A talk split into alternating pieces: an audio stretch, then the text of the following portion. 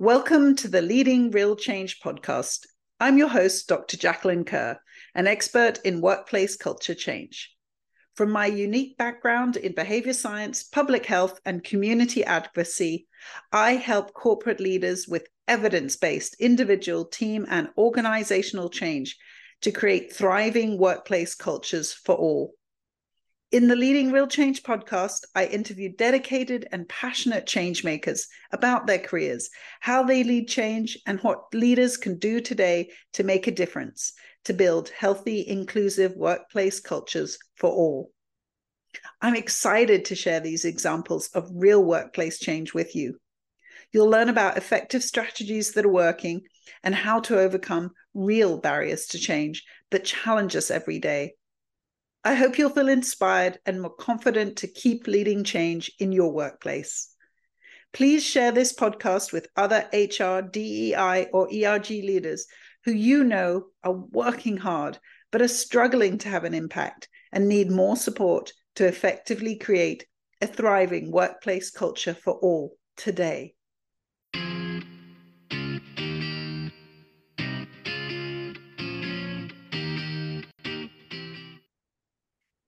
My name is Helen Lee Kupp, and I'm one of the founders of the Future Forum, which is a think tank that's launched by Slack and our founding partners, Boston Consulting Group, Miller Knoll, and Management Leadership for Tomorrow.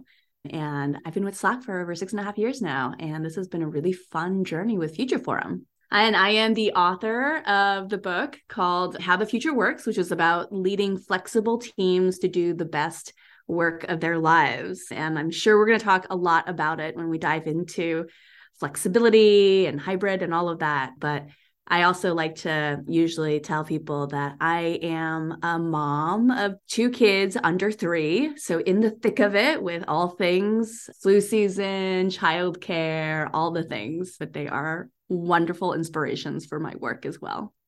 Great. Thank you so much for those details.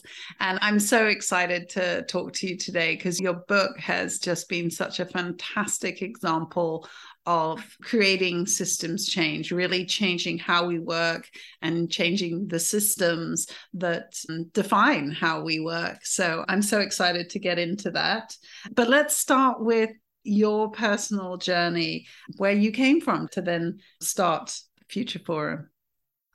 Yeah, it's been an interesting journey because there's a story that I like to tell just about me being a leader, an introvert, a working mom. And the thing I like to say is that I consider myself pretty successful, like lead an organization, wrote a book, but the reality is I've had to work really hard to get here. And when I say that, I'm not referring to all the hard work, blood, sweat, and tears that go into driving business outcomes.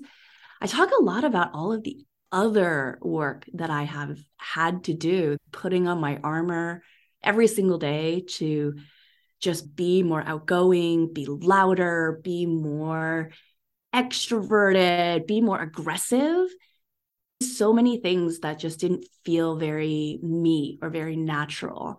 And I don't think I realized how tired I was of doing all of that extra work of putting on that armor until, quite honestly, COVID hit. And then we were all working from home and we were all working in ways where I didn't need to be so loud to get my voice heard. I didn't need to be so aggressive when we talk about later how do you solicit more ideas from more people and bring more voices to the table without having them to jump in and be aggressive and be the squeaky wheel. And I also just realized I didn't have to feel like I needed to be at every happy hour just to connect and network when I knew that I wanted to be here to pick up my kids from daycare. And that's usually way earlier than like a typical happy hour event.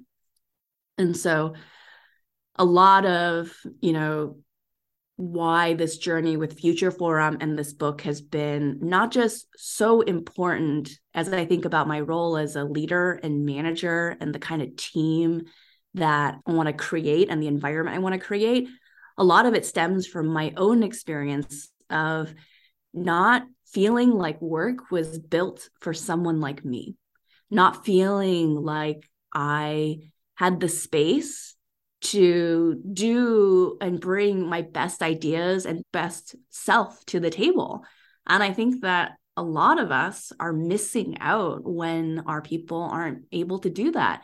And three years ago, I think we just accepted this is how things always was and always will be. And the biggest opportunity in my mind, and the reason why we've started this work with Future Forum and the book that we wrote is because it's such a huge opportunity, not just to retrofit work into virtual, but to actually take this time to redesign work and how we work together from the ground up. I absolutely love that. I love that sense that, again, we're missing out on strengths of our employees when we just have this one size fits all how you turn up at work. And I often talk about that, that some of the things that get in your way that can cause burnout is, for example, if you're caring and collaborative. But yet, because if you're an overgiver and a people pleaser, that can lead to burnout. But at the same time, it's like those are amazing characteristics that if we can leverage them in the right way, if you can find a company that turns that into one of their strengths, I think that's just so important. We all have different strengths, and one size of what leadership is or what work is just doesn't make sense because there's so much variety that we're missing out on. Yeah, absolutely. The thing that I say a lot is one size fits no one. And that is so true when we think about work, but in particular, when we think about how to make flexible work successful. So, yeah, let's talk about that. I don't think everybody would necessarily put this connection together with flexibility being very important for burnout, but actually, it's definitely one of the core principles that I try and convey to companies. Focus, flexibility, fairness, and purpose are all the things I say that we need to be able to provide. But flexibility is such an important one because of when we don't have autonomy and then that lack of autonomy is something that can lead to burnout. But tell me more about how you have really put together flexibility and burnout and equity and the many things that you found it's related to. Yeah, I 100% agree with you what you just said around flexibility and burnout. So Future Forum, we study the future of work. We survey over 10,000 desk workers all around the world every single quarter. And in our most recent release back in October of 2022, we actually found that workers with schedule flexibility are 26% less likely to be burned out. And they report more than five times greater ability to manage work related stress. And I think what's important is whenever I talk about flexibility, I think that a lot of people jump to, oh, you mean work from home, you mean flexible location or work from anywhere. And our research, what has been really interesting is that location flexibility is important. A lot of people want that, 80% of those surveyed, but almost everyone wants schedule flexibility. And that I think is where flexibility ties so directly to burnout.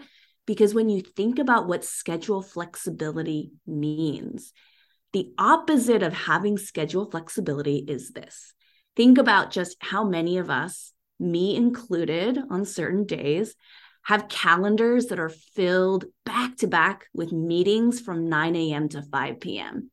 And I don't care if that's over Zoom or in the office or on the beach on the coast, that actually you don't feel like you have control over your day and you're just moving from one thing to the next without having really any time to stop, to think, to pause.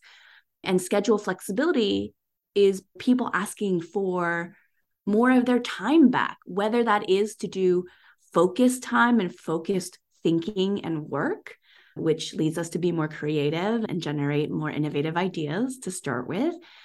Or it's just freedom and autonomy to say, you know what? Right now, right now, I need to just go out, take a walk with my dog, clear my head, and come back to work. And that's okay. And we don't need to feel like we need to micromanage our people and that they have this choice to do the things that they need to be most effective during the workday.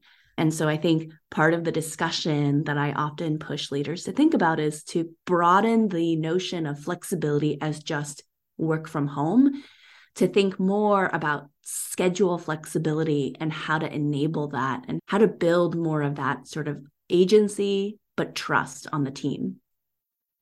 And I think that was such a basic insight that surprised me too when in the book you revealed that that location isn't the primary driver but yet there is this real disconnect between the c suite and employees around location so i keep seeing it in so many areas this disconnect between what the c suite is thinking and wanting and doing versus how it's being received. 87% of workers believe they're being productive at work, but only 12% of CEOs believe they're being productive.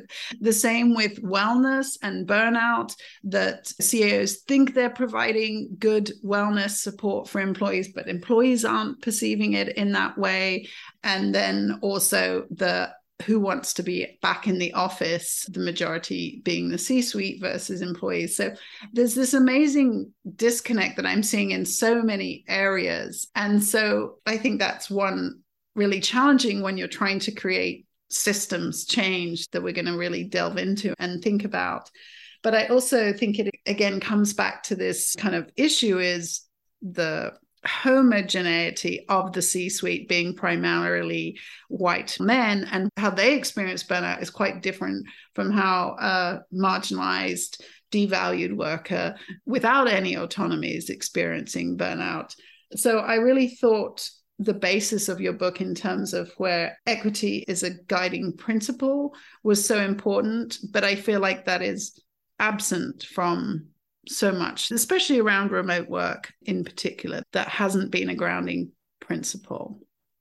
Yeah. And it's so shocking sometimes when I have conversations with leaders and we aren't starting from that place. But on the flip side, I think that there are a lot of conversations I have that are more optimistic, where when I bring up some of the findings that we've seen around equity and level playing field and sense of belonging, especially for people of color and for women and for caregivers. There are a lot of light bulbs happening in the room in my conversations where leaders are like, oh, okay. So then what? But to your point, Jacqueline, it's that disconnect is real. And we see it when we look at media and in some of the statements that executives are putting out there around return to office or opinions about flexibility and flexible work in general. And part of that is if you have such a homogeneous C suite, it's so much more important to spend the time listening to the employees. What do they need? What are their preferences? And how to go deeper in understanding why that's so and how to enable that. And I think not this last research release, but the one before that we talk a lot more about that disconnect. And it's still such a shocking stat when I go back and look at how many executives were saying that more than 50% of executives were saying that they were building some of their future of work policies without input from the rest of the organization. Like, of course, that disconnect is going to happen. If you aren't listening to your people, then you're creating something that works for a very select group of leaders who are making those decisions. And that group looks very different than the rest of the employee base. But to double click on that, I think one of the questions I often get asked is what's most surprising from your work and Future Forum and your research? And I think that there are more and more believers that flexibility does help improve productivity, especially when people have more time to focus. But there are a lot of people who say, I need the office to create connection and belonging. And actually, what we see in the data is that's not true. Flexible teams have a higher sense of belonging than those working in the office full time. And that's actually greater for, like I said, people of color, for women, and for caregivers. For example, we saw over the last year a 30% increase in sense of belonging for Black employees, 11% increase for Hispanic and Latinx employees. Whereas for white employees, in comparison, that stayed relatively flat. And so that's been a really interesting thing for us to dive into and say, how does flexible work not just improve sense of belonging, but actually, when we talk to people anecdotally, it's really about feeling like the playing field is a lot more level and how to think about that when we think about systems change for as more and more companies and leaders settle into a more hybrid way of working. And I think that's so important in terms of if you imagine that sort of Venn diagram and you put flexibility in the middle, we know employers are worried about DEI. We know they're worried about wellness. We know they're worried about productivity and turnover. And it's, yes, focus on this thing as part of the root cause of the problem. And all these other areas will be improved as a consequence. So I love that you can demonstrate that to employers that you know the, this sort of foundational focus on flexibility is a solution to so many of the problems that they're trying to solve with other things. They're trying to solve with perks or with different benefits etc without actually starting from the most important benefit which is flexibility yeah, it's like treating the symptoms, not the root cause, with perks and benefits. And I 100% agree with that, where I'm just like, so many things come back to, and why I talk about redesign is really saying this is foundational, right? If we go back to the basics of how people are working together and how you make it possible for them to do work in a more flexible way, how to be thoughtful about not trying to mandate a one size fits all policy, you get all of these additional benefits, but it takes that upfront investment and work in really committing to redesign and experimenting with different ways. And in many ways, for executives, the thing I often to challenge them is you got to let go of control. You know, if you want flexible work to be successful, for all the reasons we've talked about, for burnout, for DEI, et cetera, you have to let teams, in many ways, decide what works for them and experiment. But we've developed such core and sometimes bad habits around work that we've leaned on as crutches. Office is one. The other thing that we lean on a lot is meetings meetings as a form of work. But if you think about that as one of the core units of things that we can redesign, one of the main things that I talk about when enabling schedule flexibility is just make meetings matter again. How do you use frameworks like um, we use one on the team called the four Ds, where we only meet if we're here to discuss, debate, decide, or to develop our people. But if you aren't doing any of those things, like you don't need a meeting, or you can find a way to share that information more asynchronously. And by doing so, you give people more freedom back in their day. But the side effect of that is maybe you're like me, a new mom at the time, and I have other things that I'm trying to balance in my day, nursing or pumping for my newborn baby. And I'm not going to be able to show up to every meeting. FaceTime was not going to work for me. But if I'm able to contribute in more asynchronous ways or find blocks of time where I can really commit to providing feedback without feeling like I quote unquote need to be in the room where it happens, you can imagine how that really unlocks opportunities for people who are not traditionally in those rooms exactly. What was the term you used? Oh, brain writing over brainstorming. Yeah. That's right. Brain writing. I love that concept. Exactly. That you're actually getting people to contribute their ideas either in advance or afterwards, but without it being the verbal contribution. It's comments and documents, you know, bringing whole ideas, but you've been able to present them in a different way. And I think that's so important too that we can have didactics and other things be asynchronous, but when we're working together, we're working on how do we collaborate? How do we develop skills? Or, like you say, all the 4Ds that you talk about, because that's what's so much more important in those times. So, yeah, let's really dive into the book. And again, I think what's so hard for people to think about too, and especially I think about women listening to this, is that unfortunately, with the way we transitioned to remote work, which was reactively out of a crisis situation, there was no understanding or intent for the most part behind it. We hadn't been in this situation before. That's totally understandable. And so, because of that outcome, very much has been where proximity bias is and could continue to be a problem versus what you're saying. This is a fundamental part of how we work. And this requires thought, intention, and as you say, absolute redesign. And again, I understand people get very threatened by that because change I can understand. It's scary and difficult.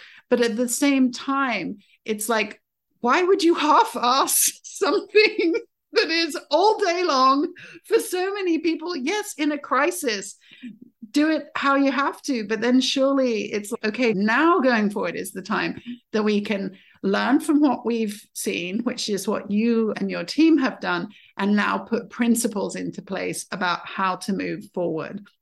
So I really love that. And yeah, please go in and dive right into all of that. Just on that note about how change can often be overwhelming, I hear this too. And one of our partners and the Future Forum said this once to me, and I loved it. She was like, We forget that we've been doing a version of this for two and a half years. Just keep going. We're like halfway there. Just keep going. There's so many good things that we have learned from not the perfect way of entering more flexible work, of course, but even just being forced into it, I think there are a lot of pockets across the organization where people have figured out some really interesting and new ways of working that are worth highlighting and saying, how can we do that more? Or where can we scale some of the things that certain teams are doing? And a lot of what we did in writing the book, How the Future Works, is actually pulling from a lot of the learnings that different organizations, including ours, had over the last two and a half years of working in a more flexible way. And so, my hope for the book, and we were talking about this a little bit before we started recording, is to go beyond just the data and the anecdotes and the hearsay about flexible work and really start to provide leaders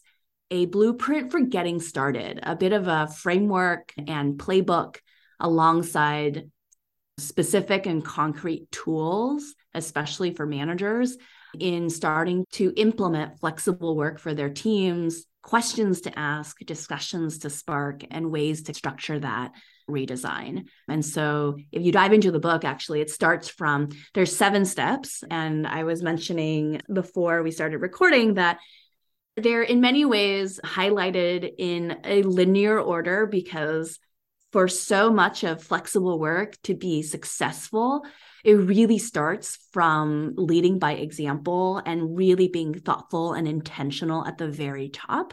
And so the book starts with grounding us in how to think about some of the principles for why flexible work, why flexibility for your organization, and connecting a lot of the work to the purpose and thinking about some of those guardrails at the leadership level for situations where proximity bias might come up because that is something that is top of mind for me, but for so many leaders that I talk to, they're like, how do we think about hybrid, but also not create a remote second class? So the book starts there at the very high level, but then gets to more of the specifics around okay, if it's not one size fits all, how do I enable this within my organization? So then we talk about things like team level agreements and working through that with managers and organizations to have those conversations with your people around what is and isn't working for them and how to use things like that and those conversations to experiment and iterate on what that way of working looks like for you and your teams.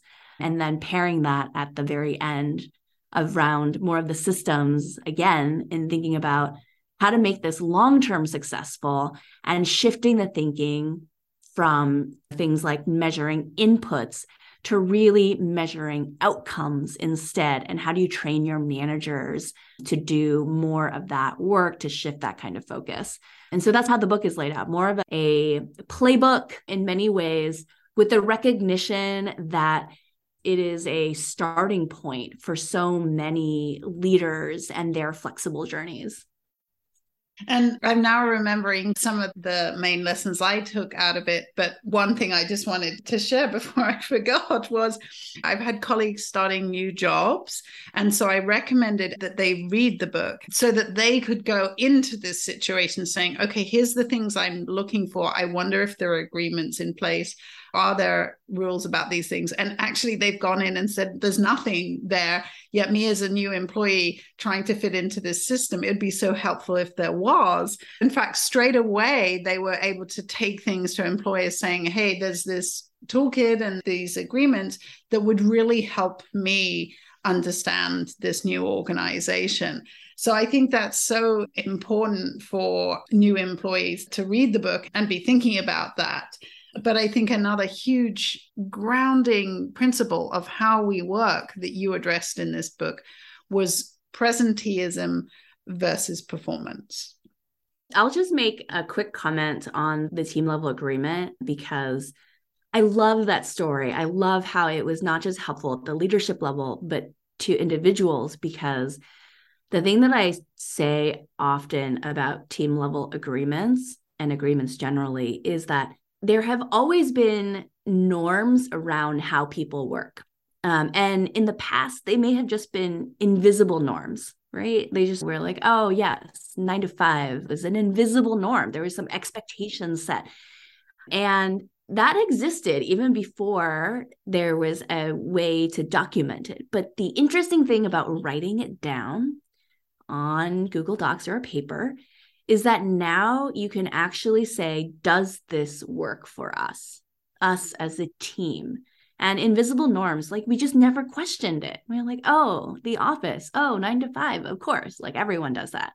But the act of writing it down and having it open for discussion, I think creates actually more sense of belonging and more inclusion for people to say, actually, we're on the East Coast. That doesn't actually work for us because 5 p.m. your time in the West Coast is 8 p.m. our time. So let's think about what fits for the team as is. And I think that is really important, not just for making sure that everyone feels like they belong on the team and this works for them, but is so tied to your original point around burnout right? What are the right boundaries to set as a team for how we work?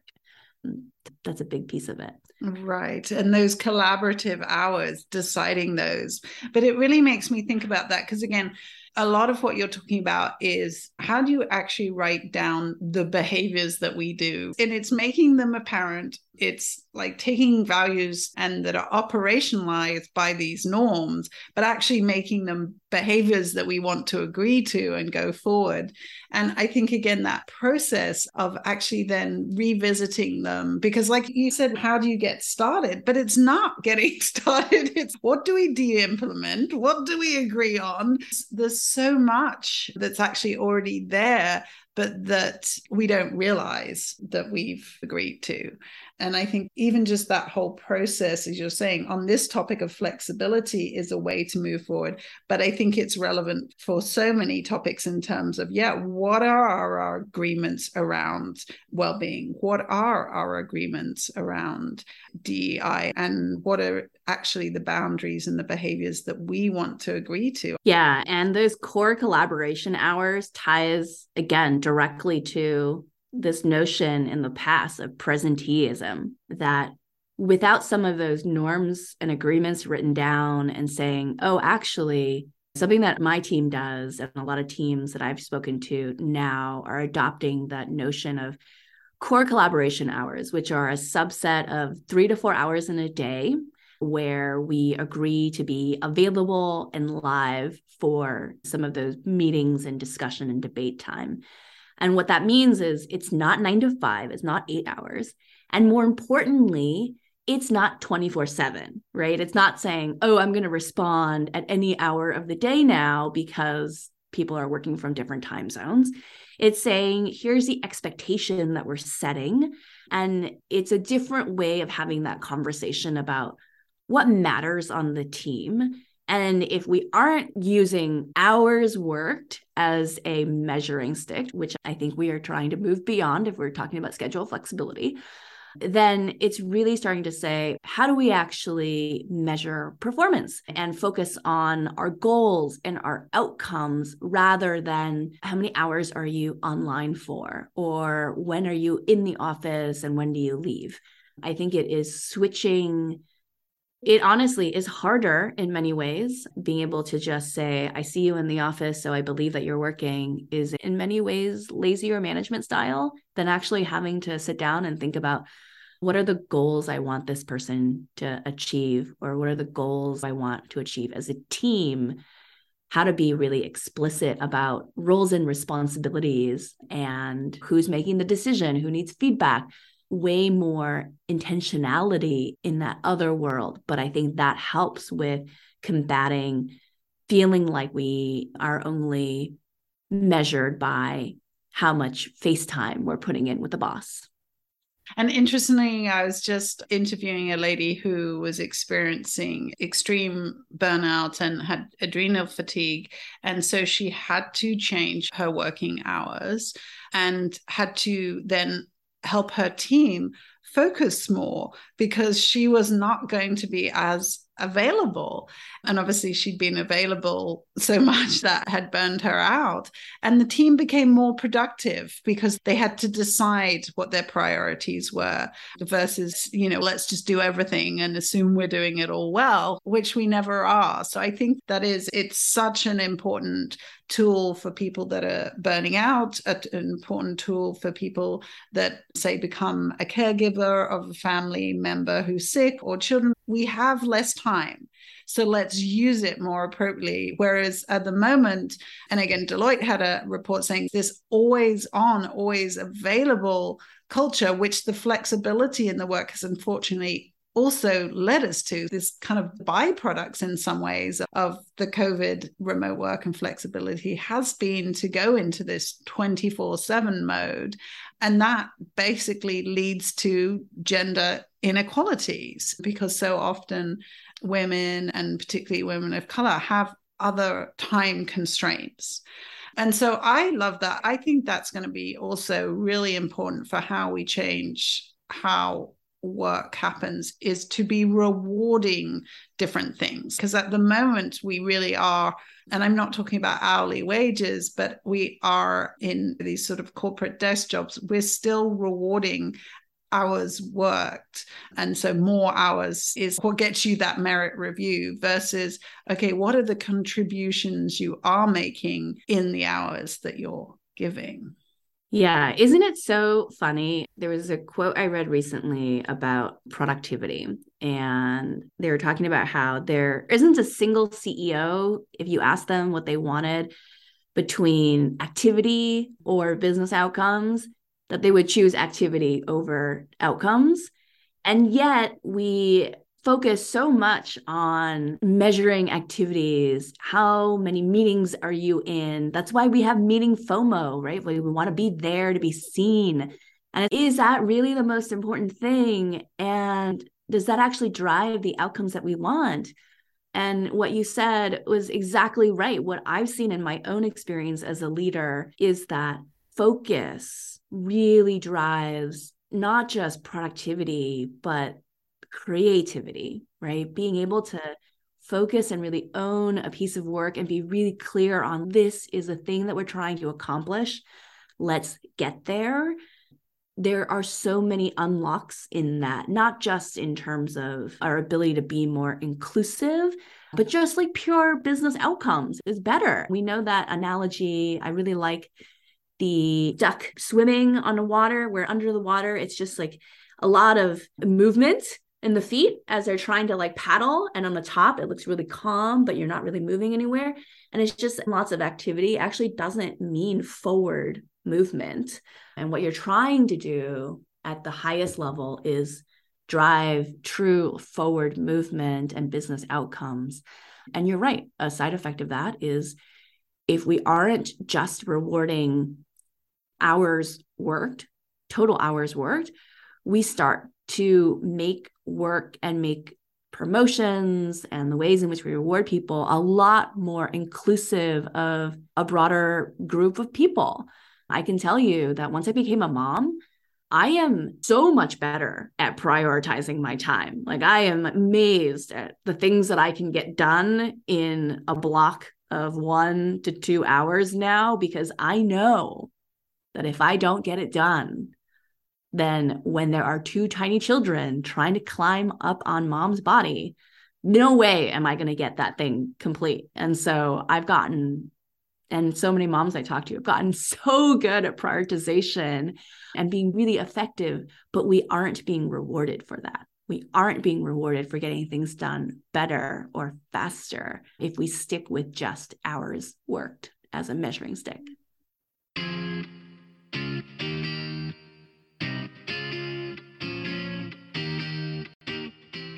Thanks so much for listening today. I hope the podcast brings you fresh ideas, renewed confidence, and energy to keep leading change. If you need a partner in these efforts, I can help you effectively build a thriving workplace culture for all. I'll help you overcome the real barriers to change you face every day and help you lead real change with evidence based solutions. In particular, I want to work with passionate leaders who have tried and failed. Because I know you have what it takes, and your experience will help you clearly recognize the difference I can make. For a free consultation today, please visit my website at www.leading-real-change.com. That's www.leadingrealchange.com.